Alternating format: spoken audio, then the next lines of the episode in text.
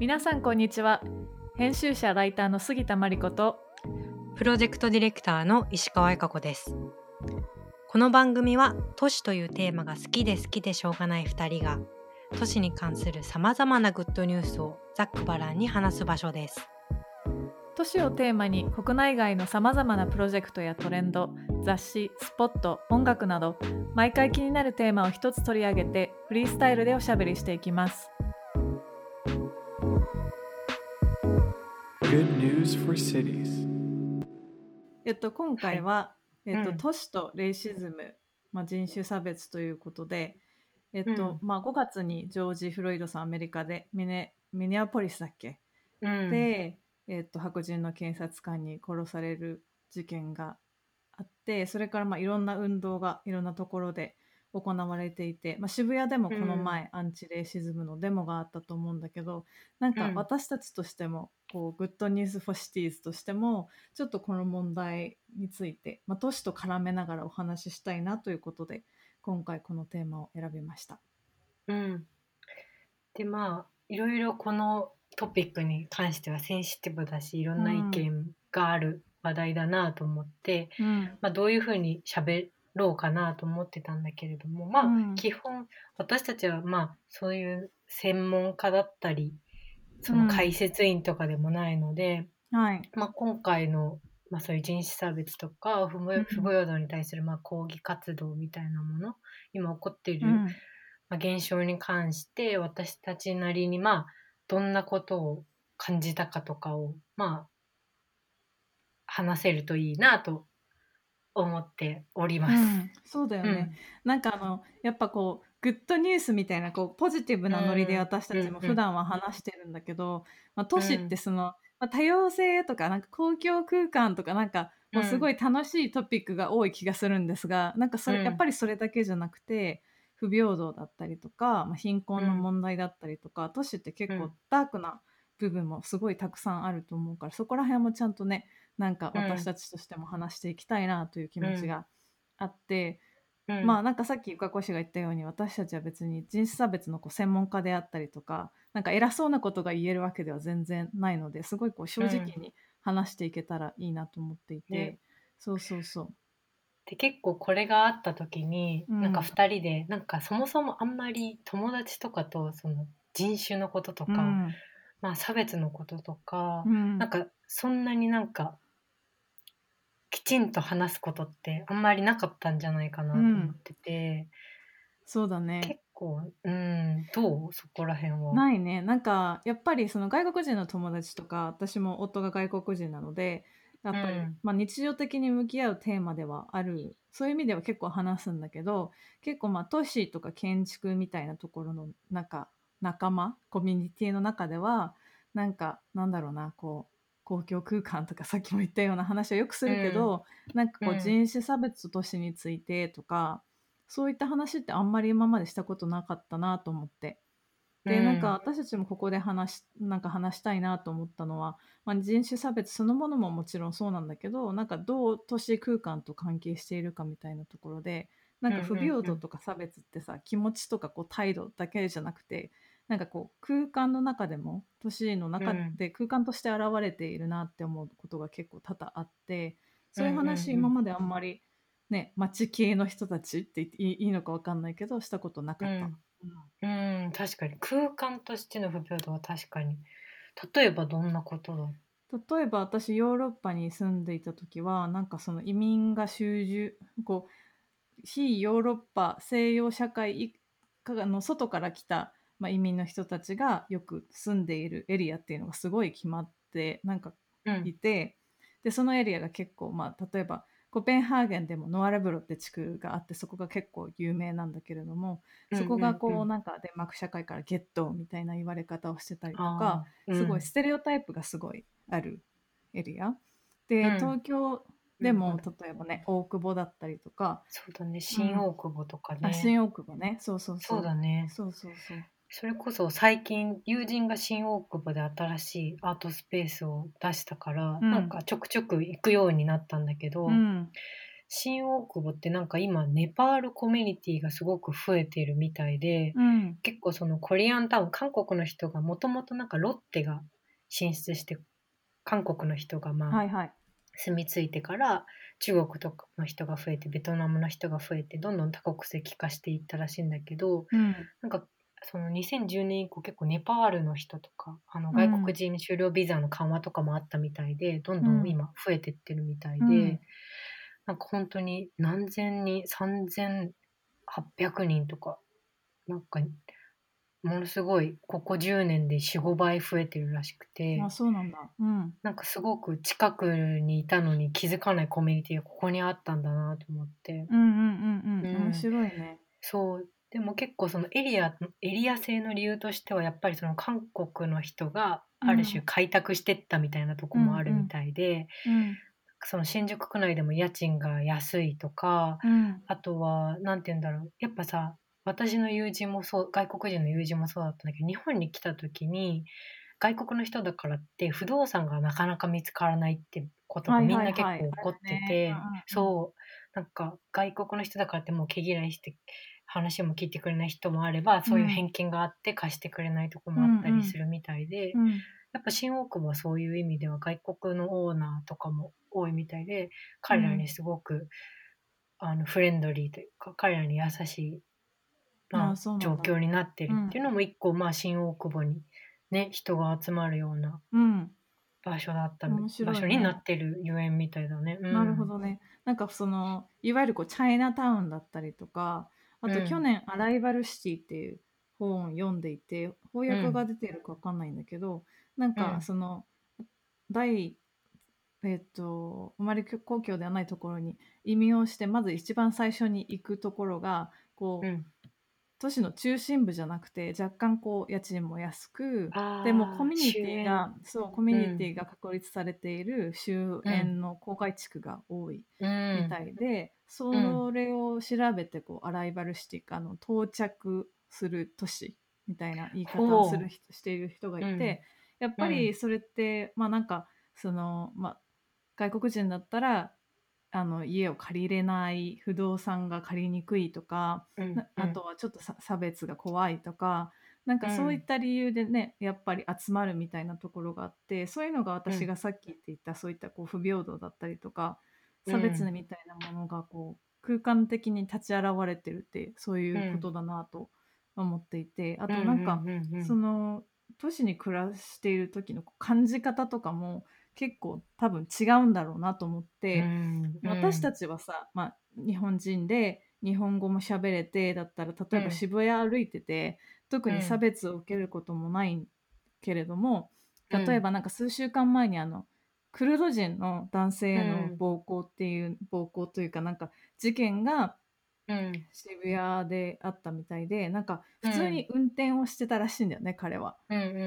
ん、それでなんか職務、職務質問みたいなのを、まあ、渋谷警察署の警察官の人たちに何人かされて、何もしてないのに、うん、ですごいこう首を押さえられたりとかして暴行を受けて、うん、でまあ今の世界中で行っ、起こっていることもあって、結構それでアンチレイシズムのデモとかが渋谷で起こったりとか、うん、渋谷警察署の前にみんなで集まったりとか、うん、そういうのもすごい面白いなと思っていて、うん、そうなんか彼はやっぱりこうね、こう肌の色とかが違かったりとかすると、うん、警察にこう声をかけられやすくなるとか、うん、そういうこうなんだろう、日々の体験が、都市における日々の体験がさ、なんかこう肌の色だったり言語の違いだったり文化の違いとかで変わってくるっていうのが、うん、すごいあのクリティカルに考える必要があるところなのかなと思った、うんうんうんうん、確かに。まあそうだね。でも結構日本に住んでると、うん、今回みたいなその警察の制度上の差別だ、警察とか、うんまあ、制度上の差別っていうのは多分私たちの知らないところでまだまだあるのかもしれないんだけど、うん、結構比較的こうね、戦争も経験せず、うんまあ、好きな海外の文化に触れられるような今の若い世代だと、人種は異なるってだけあからさまにそう差別的な目で見てない気も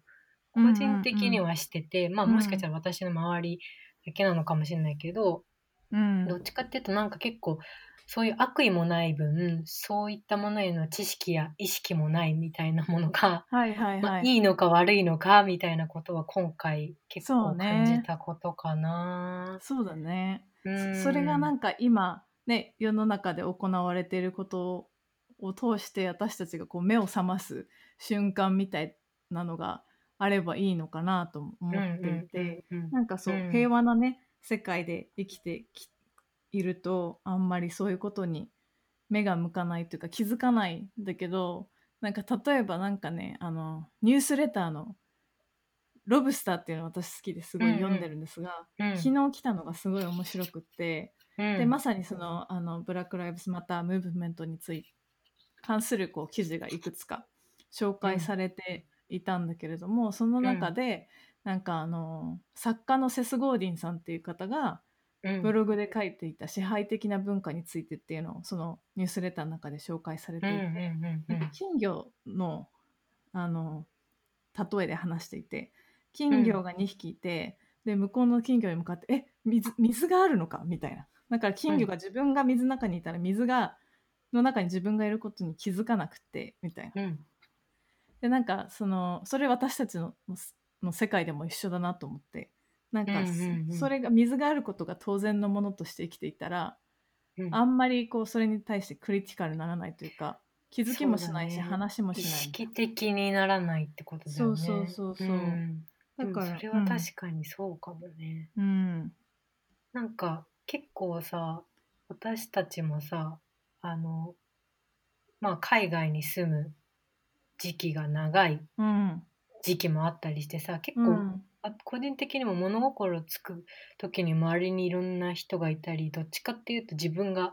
ね、海外だとマイノリティの環境だったりしたから、うん、なんかそ異なるなんか人がいることにそんなに違和感がなかったんだけど、うん、結構日本に帰ってきてから差別じゃないんだけど、うん、なん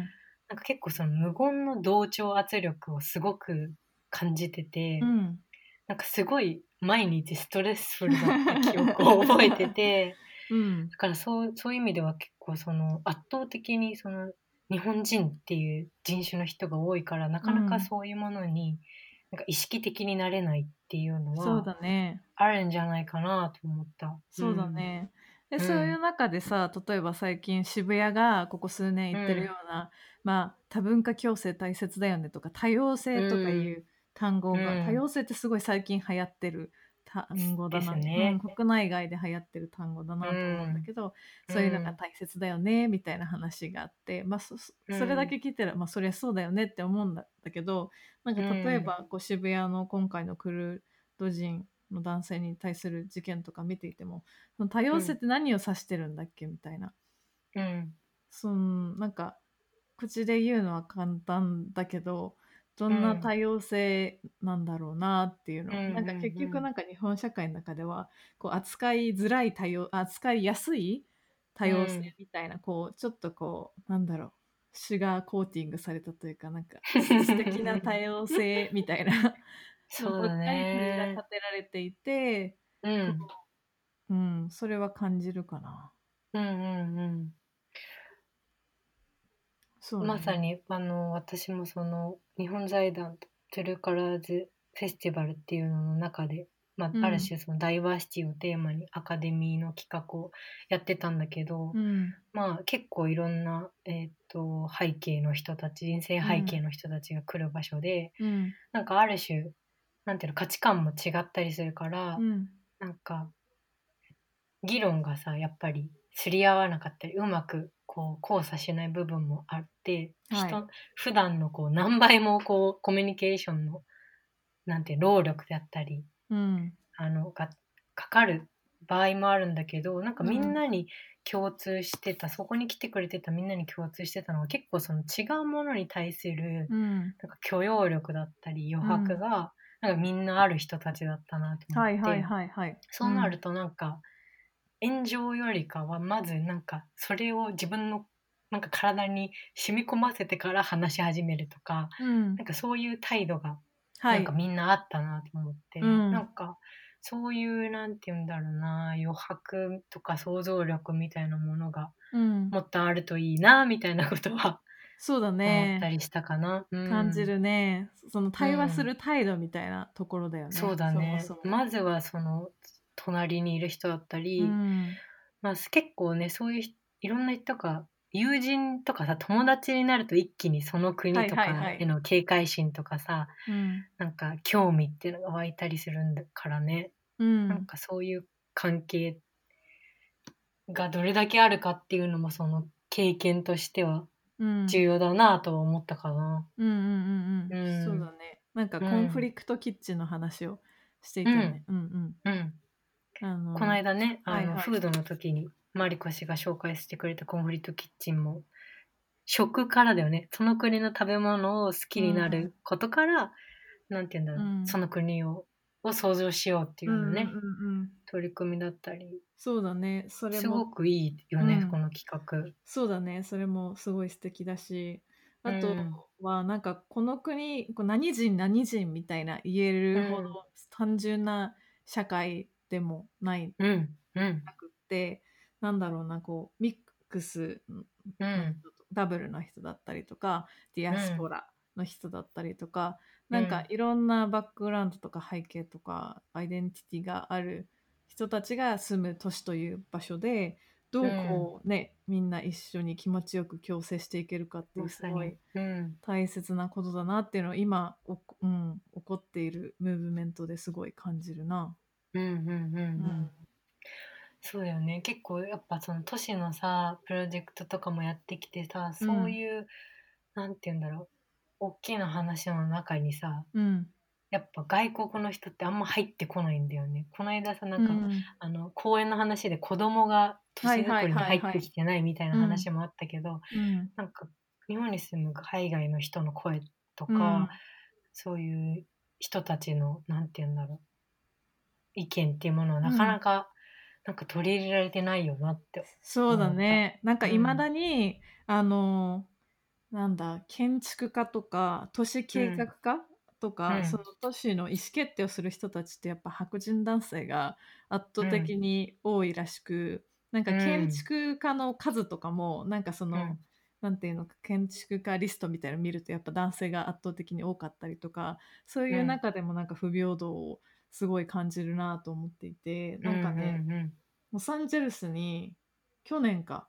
行うったんんだけど、その時うになんんかあの黒人建築家が建てた建物うみんたいなのすごいこう記事になってたりとか、うなんんかうツアーにんなってたりとかしてよく見にうんう行んっていたんだけど、なんかへあえ となんかその時にヒップホップアーキテクチャーみたいな感じ何で、そなんかれ。そう そう、なんかヒップホップ的なそのうんこう反骨精神というかカルチャーみたういなんもうのんをなんかう建ん築の世界にも持ってきたいみたいな話をしている人がへいえて、ヒップホップもまあ黒人あのカルチャーの中で生まれてきたんだけど、あうのん建築もまさにその、えっというん、アメリカ社会はやっぱ都市を動かしてるのは白人男性が中心うで、んそこうんにもっとこう多様性のある人たちの多様性のある多様性のあるバックグラウンドの人たちの声をもうっと入んれていこうっていう活動をしていて、うんそれがすごい面白かった、印象に残っうていんるね。うんうん、だよね。だからなんか本当ポーズじゃなくて、ちゃんと取り込んでいくというかね、うちゃんとんそういう人たちとつながって、うん彼らのそういうね、素直な意見っていうものも、なんか取り入れられるようになっていきたいよね。そうだね。しかもなんなかんアかメリカ、かうん、は見えい。ないよね。隠れてるよね、なんかね。そうだよね。うん。あの、結局そういう差別とかってこ孤立孤立しているというか、見えない。やっぱ、ま、マイノリティなのですごい見えにくいなと思って。だから結構そのセグリゲーション的な、そのセグリゲーションって日本語で言ったら住うみ分ん。けか。あうの、ん。まあ、アメリカだったら分かりやすく、こうこ黒人、白人みたいな感じでこう住み分けられていて、もう外外う区がん。そもそも違ってみたいな、そういうのがあると思うんだけど、日本でもきっとそういったことってあるんだろうなと思うん。うん。思っうん。て。そうで、なんかだね。都市の文脈で言ったら、それこそあのシカゴ社会学派、うんうんうん。うん、とかもやっぱさエクスニックセグリゲーションの研究からか自分たちのこう活動をスタートさせたみたいな記事もうん。どこかで読んだことがあって、なんうかん。ね、その人口がこうどう移動 し, してとか、こうと都市がこうどのように形成されてとか、うんうんうん、どんなコミュニティがあってどんな政策がなされているのかみたいな、やっぱりそういった人種差別だったりとか、ね、なんかそういった不平等みたいなところから都市を見ていくと結構見えてくるものってたくさんあるなと思って、うん、そうこれからなんかもっとこう都市系の人たちとこういった話もオープンにしていきたいなとは思います、うん、そうだね、うん、そうだね。なんか TikTok TikTok の話してなかったっけ？あ、でも TikTok ね、今回、はい、あの TikTok 最近どんなもんじゃいと思って見てるんだけど、はいはい、結構そのあれだね、その衝撃的な瞬間が流れてくるっていうか、向こうのさ、うん、はいはいはい、デモの様子とかそういうものが結構どんどん流れてきて、うん、なんかなんていうんだろう、なかなかこのメディアもすごく、うん、なんていうんだろう、ツイッターともまた違うこの、はいはい、なんか目の前にそのことが起こったかのようなちょっと生々しさを感じさせる、はいはいはい、なんかツールで、はい、なんかこれもどういうふうに今回のデモに影響してるかっていうことに興味を持ったから。なるほどなるほど。結構今ね、うん、黒人のクリエイターの人たちが TikTok をすごい駆使してるみたいだね、うん、確かに。なんかそれ関連で言うと、えっと、最近 エスエヌエス、えっと、インスタグラムとかで結構なんかまあ建築系とかさ、なんかまちづくり系のなんかアカウントとかよくフォローしてるんだけど、それでなんか黒人のフォトグラファーとかクリエイターみたいなの、なんかあのまとめみたいなのよく流れてきて、フォロー最近し始めてて、なんかね、すごいこうリプレゼンテーションが変わるというか、日々目にするものが変わったなと思って、なんか知らず知らずのうちにさ、なんかフォローしてるメディアとかさ、なんかインフルエンサーみたいな人たち、うん、なんか知らず知らずにこうなんか欧米系の白人とかが多かったなと思ってそう, そうそうそう、うん、だからそれって結構なんか日々見るテレビとかさ、わかんない、うん、シーエム とかわかんない、映画とかわかんないけど、なんかそういうところでもこうなんかマイノリティの声っていうのは今まで見えてなかったなと思って、それって私が考える私の思考とかにすごい影響を及ぼしてるから、ちょっといろいろ気をつけなきゃと思った, 思った、うん、あとね、この前見た、うん、えっと、ネットフリックスで見れるんだけど、うん、僕らを見る目っていうドキュメンタリー、なんかあったね、うんうん、なんか実際に起こったことの、うん、そうそう、事件をもとに作られたドキュメンタリー的なドラマ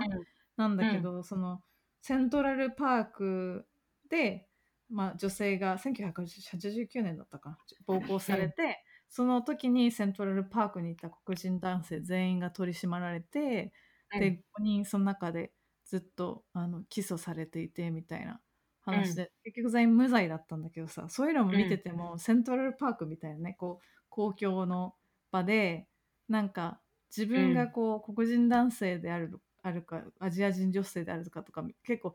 自分が誰であるかによってその経験の仕方ってここまでドラスティックに変わるんだと思って、うん、なるほどね。そうそうそう、都市を見る目っていう、都市を批判的にこう見る目の中にこういった視点もどんどん取り入れたいなと思うな。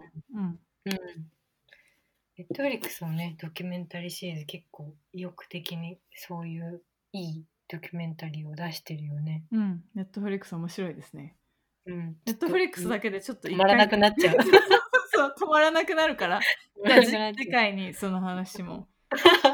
しましょうということで。うん、うん、そうですね。今回は、まあ、京都でもこの昨日か、うん、デモがありまして。うん、あ、そうなんだ。うん、ろくがつ？にじゅういちにち、うんうんうん、なのでいろんなところでいろんな人たちがこういろんな運動とかね、うん、あの発信をしていると思うんだけど、うん、その中でなんか少しそういうものに、うん、なんか意識的になれるといいね、うん、私たちとしてもすごいいい機会だったなと思いました、うんうんうん、はい、じゃあ今回はこの辺にしましょうか。この辺ですかね、うん、はい。今後もこの番組では都市をテーマに様々なおしゃべりを繰り広げる予定です。次回もお楽しみに。